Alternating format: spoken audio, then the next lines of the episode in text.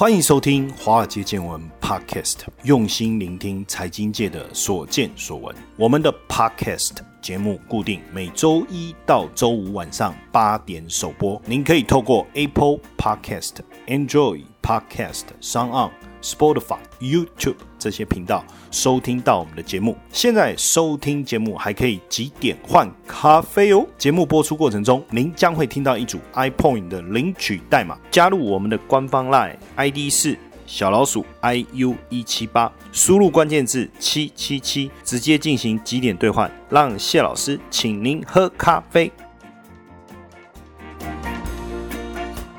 大家晚安，欢迎收听《华尔街见闻》Podcast，我是古怪教授谢承彦。那感谢大家上个星期五啊，到世贸的金融博览会来支持啊。我们上个星期五在金博会有一场演讲，现场看到很多我们熟悉的面孔，还有我们的同学，大家都到现场来跟我们打招呼、合影，这非常的开心。那因为上个礼拜啊，我们的 EP 啊单支的一个不重复下载，等于是收听人数已经破万了。那这个是非常。令人振奋的一个消息啊，可能大家会觉得说啊，破万好少哦，人家随便单支收听就十几二十万，不要这样哦，我们小本经营，对不对？哈，我们自己慢慢慢慢，我们也没有做任何的广告，也没有跟任何的 KOL 来合作，我们就是靠着我们扎实而且幽默的内容取胜。当然，三不五时请大家喝拿铁哈，也是我们节目非常重要的一个卖点。当然，还是希望大家继续鼓励支持我们的哦。那我觉得更开心的事情是哦。我们已经有了第一笔的抖内了哈，感谢我们杰克干爹的抖内哦。虽然很多人说抖内金额多少很好奇，我觉得这不是重点，抖内多少不是重点，这个表示有人认同我们节目的一个制作。那未来我们当然深度。广度、有趣的程度，我们都要不断的维持，甚至能够提升。好，还是谢谢大家的支持啦。说真的，做节目，像最近我们这个一百集的这个特别活动啊，大家都上来留言，那大家都很热情的哈，在支持我们。我们来看一下，今天当然要讲的这一段呢，等一下如果情绪有有激动的地方啊，或是用词有不雅的地方，你就自己消音好了哈。用词不雅，你自己消音。然后情绪激动的部分呢，啊，请允许我能够。好好的发泄一下，因为接下来要讲的这个题目啊，其实我是非常非常生气啊。为什么呢？因为过去我也曾经是基金公司的一份子。那我觉得基金公司就是资产管理嘛。那资产管理非常重要的一个环节就是管理投资人的钱。那当然，我们希望他的资金账户能够越来越多，越来越多，对不对？那万一市场的局势不好，在管理上可能难免也会遇到一些状况。简单讲就是赔钱。好，那真的亏损了，我。觉得有时候这个是大环境啊、大格局的关系啊，这个是市场失灵的系统性风险，呃，能不能完全避免，可能也很困难，连巴菲特都会出现巨额亏损了，对不对？但是随着时间慢慢，如果能够赚回来，那也就算，基本上还是有机会挽救的。但是如果去利用这个操作的这个机会呢，中饱私囊，那真的是不可理喻，甚至不能允许的哈。因为最近这个劳动基金爆发了弊案，这个劳动基金运用局国内投资组的。前组长啊，因为这个新闻都有把他的名字公告出来了，所以我们也就在我们节目中就把它讲出来了哈，叫尤乃文。那他涉嫌接受业者的餐饮招待，今年七八月委托证券公司，既然。动用劳动基金账户里面的款项来下单炒作某公司的股价，那为什么我看到这个很生气呢？生气当然有几个原因呢。第一个，简单讲，你劳动部在干嘛的？你们没有内控机制吗？我们一个政府单位没有一个内控机制可以去监督这些操作者吗？他既然可以动用劳动基金账户下单炒作某公司的股价，再来，你们在选择操作的负责人的时候，难道没有去注意这个人的人品问题、道德问题？吗？内控机制有问题，人有问题，管理人谋不彰。那再来这个人，哎，这个姓尤的你是怎么样？你今天坐在这个位置，你是受不了诱惑，既然跟业者哎挂钩，然后从这里的地方来中饱私囊。我们现在看到的是，我们辛辛苦苦赚的钱存在账户里面，就是未来退休嘛。你就告诉我们说，你找到很厉害的人来帮我们做管理，结果现在出现这样的一个情况，劳动部劳动基金运用局，我们就讲劳金局或运用局是劳动。动部的所属机关，它管理劳工退休基金哦、劳工保险基金、就业保险基金、职业灾害劳工保险专款。请问一下，这些钱是谁付的？这些钱是谁在缴纳的？是我们这些辛苦的劳工诶，我们缴的劳保费，我们提拨的退休金诶。结果呢？今年十一月初，劳金局公布到九月底的投资收益，今年本来到八月底的时候赚七百七十一亿，九月风云变色，单月亏损七百四十九亿，今年累计收益二十二点四亿，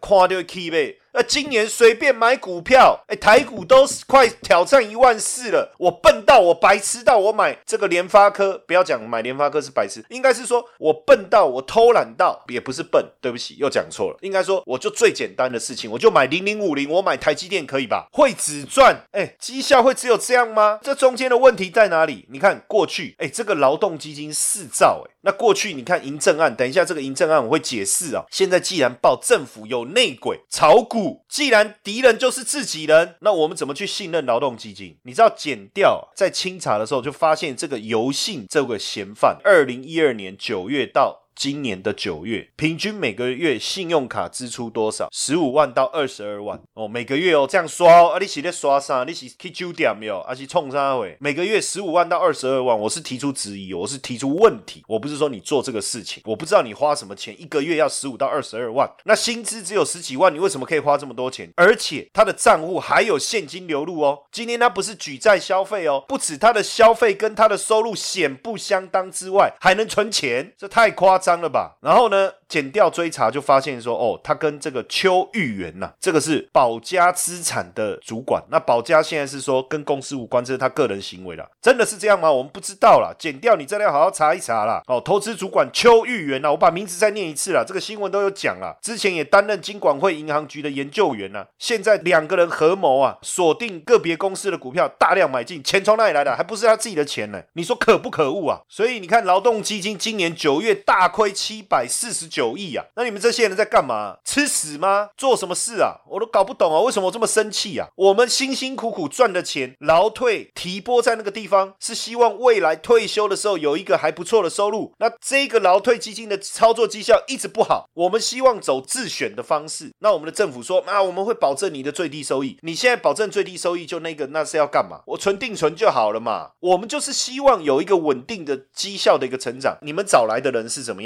人谋不彰，这个嫌犯呢？八年来账户陆续不明现金存入，消费跟薪资也不相当。更夸张的是，今年担任国内投资组组长期间，大家注意听哦，上班时间就已经在私自进行新贵股票交易，已经被记过处分了。那为什么这样的人还可以来操作我们的劳动基金？四兆的劳动基金呢？到底有多少空间？有多少漏洞可以钻？内控机制有多少问题？目前劳动局的官员。避重就轻，劳动局目前现任劳动基金监委啊，他说每个月召开监理会，讨论基金操作绩效、检讨收益，还有明年薪资劳退的分红，但从来没有审视过内控机制流程。而且呢，这个弊案呢，还是在新闻报道中发现，预计十二月开会的时候才能要求劳金局来说明这什么跟什么。那你看，今年疫情影响，劳动基金的震荡很大，一到六月整体收益是负的，到六月底收益数都还是负的，到七月才回补，让整体基金收益由负转正。那本来到八月的时候已经赚了七百七十一点四亿了，但既然九月猪羊变色，大部分都亏掉喽。最后收益率只剩下多少？百分之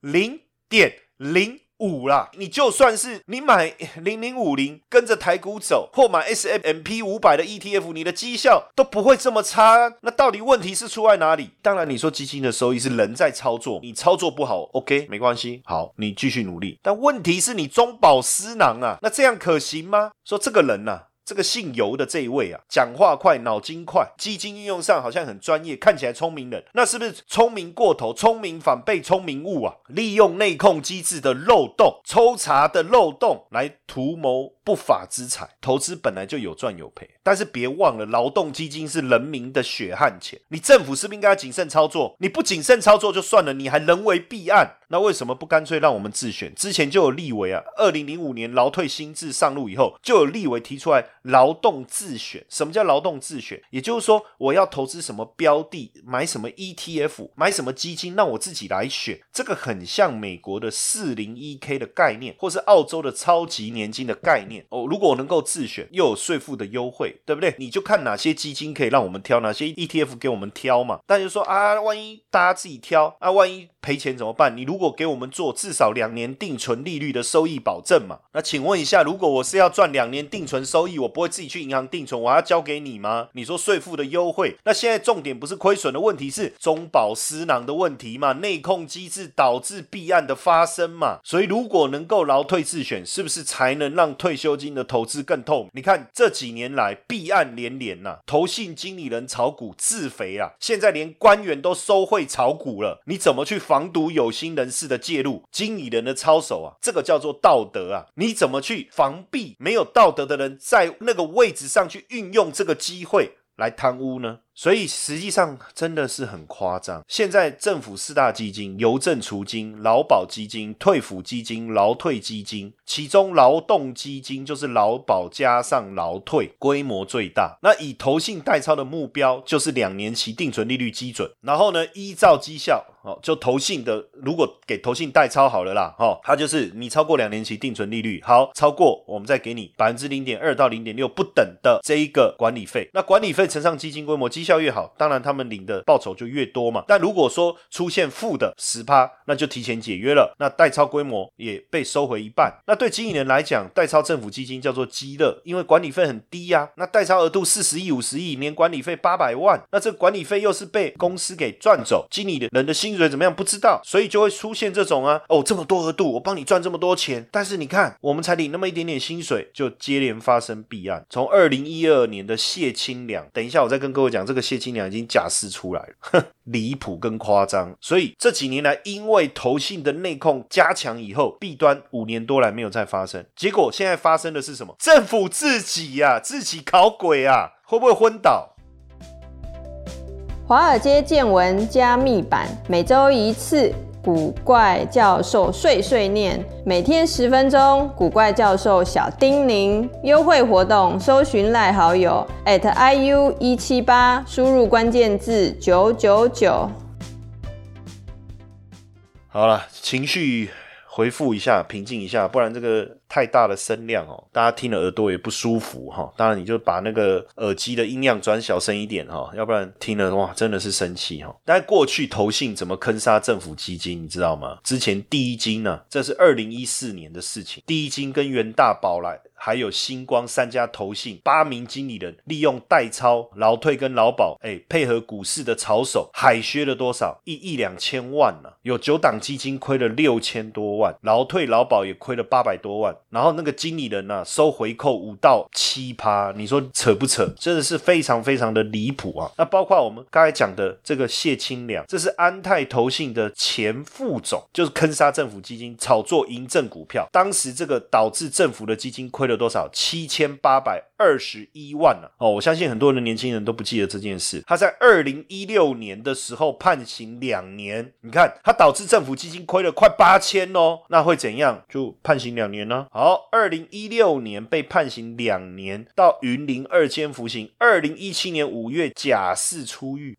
啊，所以你说呢？那你看哦，他任职期间管理的这些资金，他当时就是用人头买进看好的太阳能厂的股票，叫。银证，他用每股一百元的低价先去布局，然后呢，再用政府基金来炒作，大买银证股票，拉抬冲到五百块。结果啊，后来因为太阳能产业呢出问题，开始大跌，他就先把自己的股票卖掉，获利将近九百万，然后接着才卖政府基金的股票。结果市场恐慌以后，股价崩盘呐，政府基金惨赔超过七千八百万。然后结果呢，法院说，因为这一位谢清良啊，说有悔意啊，然后安泰投信呢也把。基金呃还给政府了，亏损也还了，所以判两年。所以呢，现在其实金管会啊也重新拟定这个条款呢，也被叫做谢清良条款啊。现在在投信投顾法当中啊，加重刑责啊。如果投信投顾的董监事、经理人、受雇人意图为自己或他人谋取利益，损害投信或权委资产者，刑责最高三到十年，并科一千万到两亿的罚金。这个一定要重罚啦，对不对？你看这个谢清良又不是大佬老板，也不是富二代，一个月领十多万的基金操盘手，怎么样？基金操盘手一定要很有钱吗？薪水十多万你不满足，那你去别的地方，你去外资啊，你去想想办法拉高自己的收入啊？你怎么会来污大家的钱呢？住四亿的豪宅，情美仆真呢？所以大家就说哇，大家为什么要当经理人？因为你可以利用帮政府操盘的时候，哎，海捞一笔人民的血汗钱，然后干嘛？住顶级豪宅。太夸张了！这个豪宅情美仆真，有温水用池，有健身房，有酒吧。然后那时候说，哎，有人用每平三百万天价成交，而且现金呢？你知道住里面的是谁？永丰余和寿川家族、自然美创办人蔡燕平家族都大有来头。那你这一位是什么家族？你不过就是从研究员做起，做到基金经理人，做到代操账户的操盘人嘛？那你就是一个打工族嘛？就算你是明星级的经理人，就台湾来讲，一般经理人的月薪十万。上下明星级大概可以到二十万啊！你说加上绩效分红，年薪五百万，那你怎么住得起这种随便就两三亿的豪宅？而且谢清良用太太的名字买的这一户一百七十七平啊，还外加三个车位啊，而且 view 还不错。以当时他购入的价格来计算，大概要二点五亿，而且没有抵押贷款呢，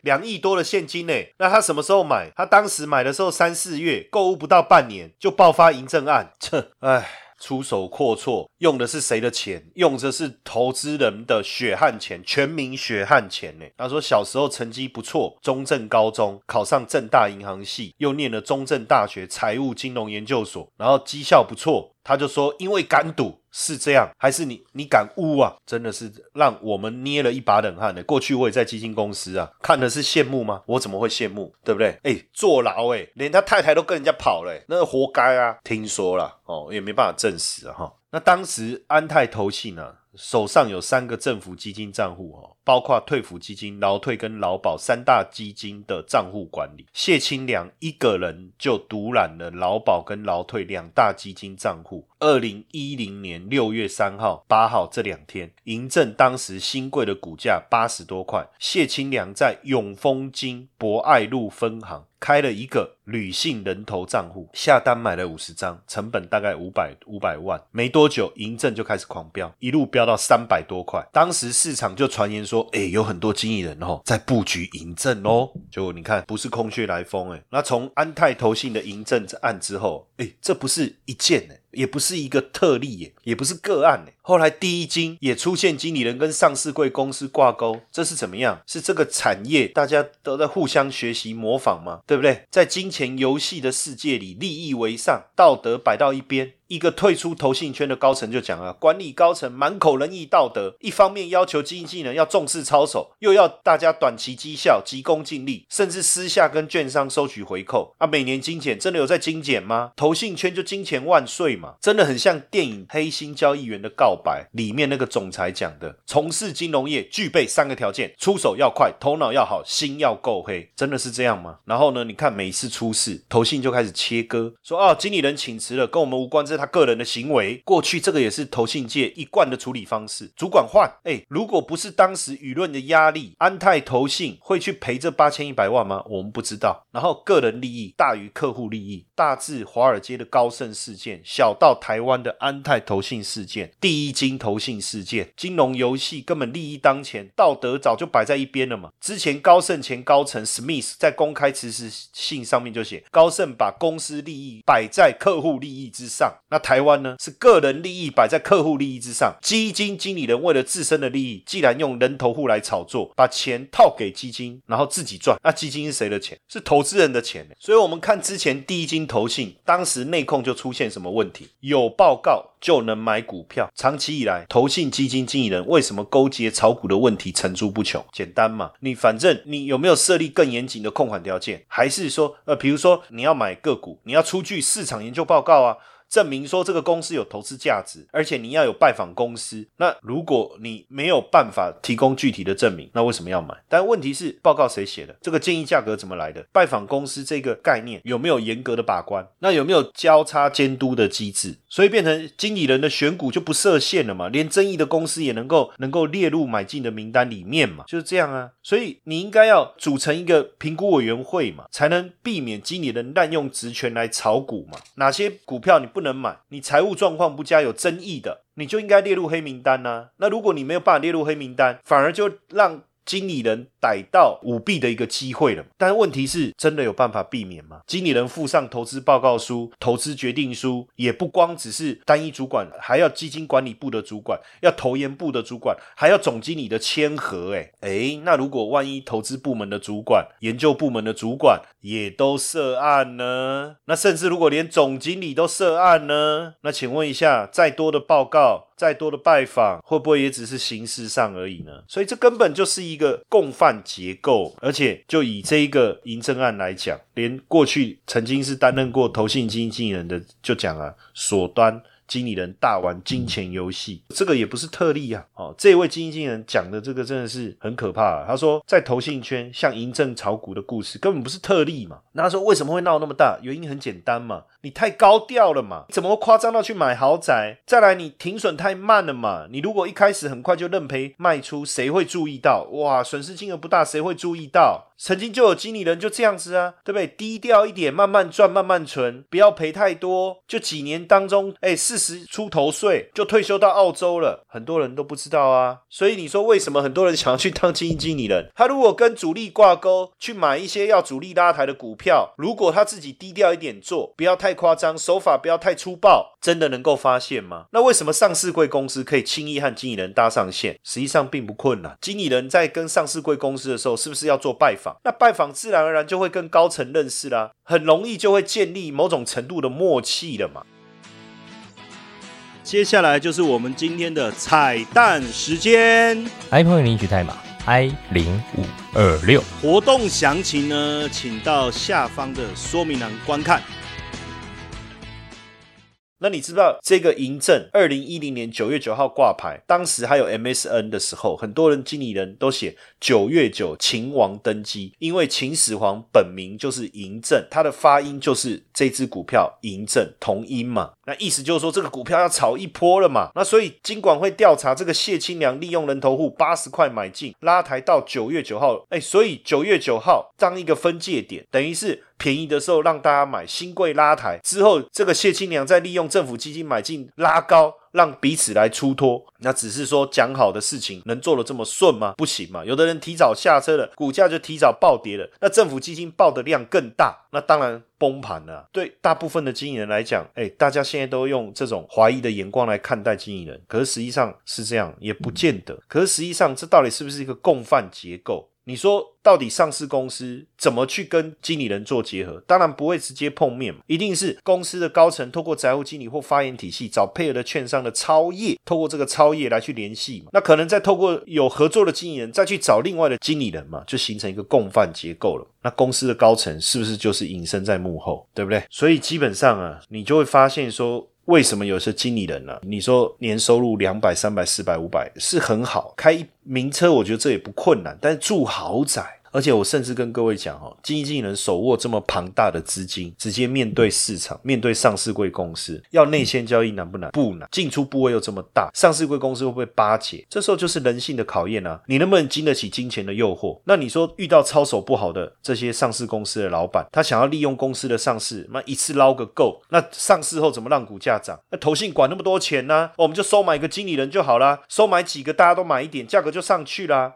这叫利益共同体嘛？那你说，哎，不是管很严吗？那你别忘了，新上市贵第一周没有涨跌幅，一般人不会介入，知名度不够，散户又不了解，谁买？当时就是这样啊。那从股票挂牌在承销前到挂牌这个阶段，甚至之后发行可转债、现金增资，甚至新贵。都有机会啊！而且光提供这个下单，你只要光针对这个股票，你提高下单量，经理人就能拿回扣喽。那就算金额不大。哎，多交易个几次下来，也相当相当的可观呢。所以之前曾经待过投信的一些经理人就说：“哎，奇怪，为什么很多经理人呢身价都上亿啊？但是很奇怪哦，你经理人也是上班族，对不对？你一般年薪一百到两百，就算你干到副总，年薪三百，年薪三百做十年是三千嘛，做二十年是六千嘛。那为什么你买的房子扣掉日常花费，你还能够哎住豪宅，还有上亿的身价？所以这些开名车住豪宅。都说哦没有问题，我操盘很厉害，再厉害你怎么分呐？了不起五百嘛，了不起一千嘛，你又不是在外资圈金童，一年一千万美金，对不对？在台湾你领五百甚至上千已经很猛，而且是少数人，唉，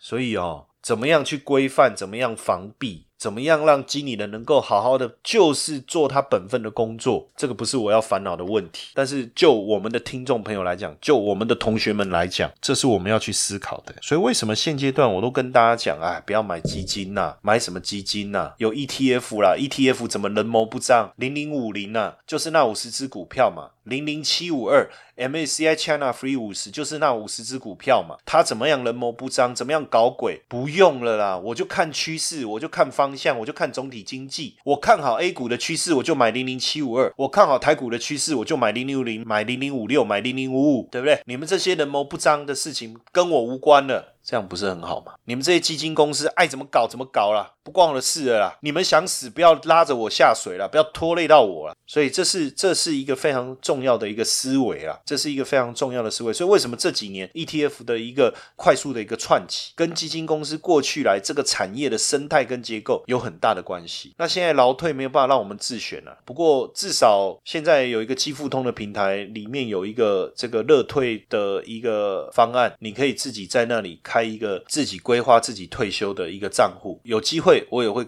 再多跟大家分享。如果你要自己来规划这个退休账户，你要怎么来配置你的 ETF 哦比较好？那当然，你对于个别的股票、美股的趋势，比如说包括原油、黄金更细致的一些操作跟看法。还有包括台股的部分，你要怎么去操作？有什么样的一个要注意的细节？我们在我们华尔街见闻加密版，我们今天也有上架。那大家如果不理解这个加密版的内容是什么，或是符不符合你的需求，你也可以直接到 Press Play 找到华尔街见闻。那它目前加密版的部分都有提供七天的免费的试阅。那鼓励大家利用这个机制，也多去听一听，在我们针对。更深入的国际金融市场、原物料市场、货币市场跟台股的市场，有没有什么样更独到的见解提供给大家？当然，我们还是一样以录音版的方式提供给大家。当然，也希望对大家在投资上面有更好的收获，也能够建立更正确的一个观念。OK，好，那当然刚才在跟大家分享的过程当中啊，情绪是稍微比较激动啊，请各位原谅。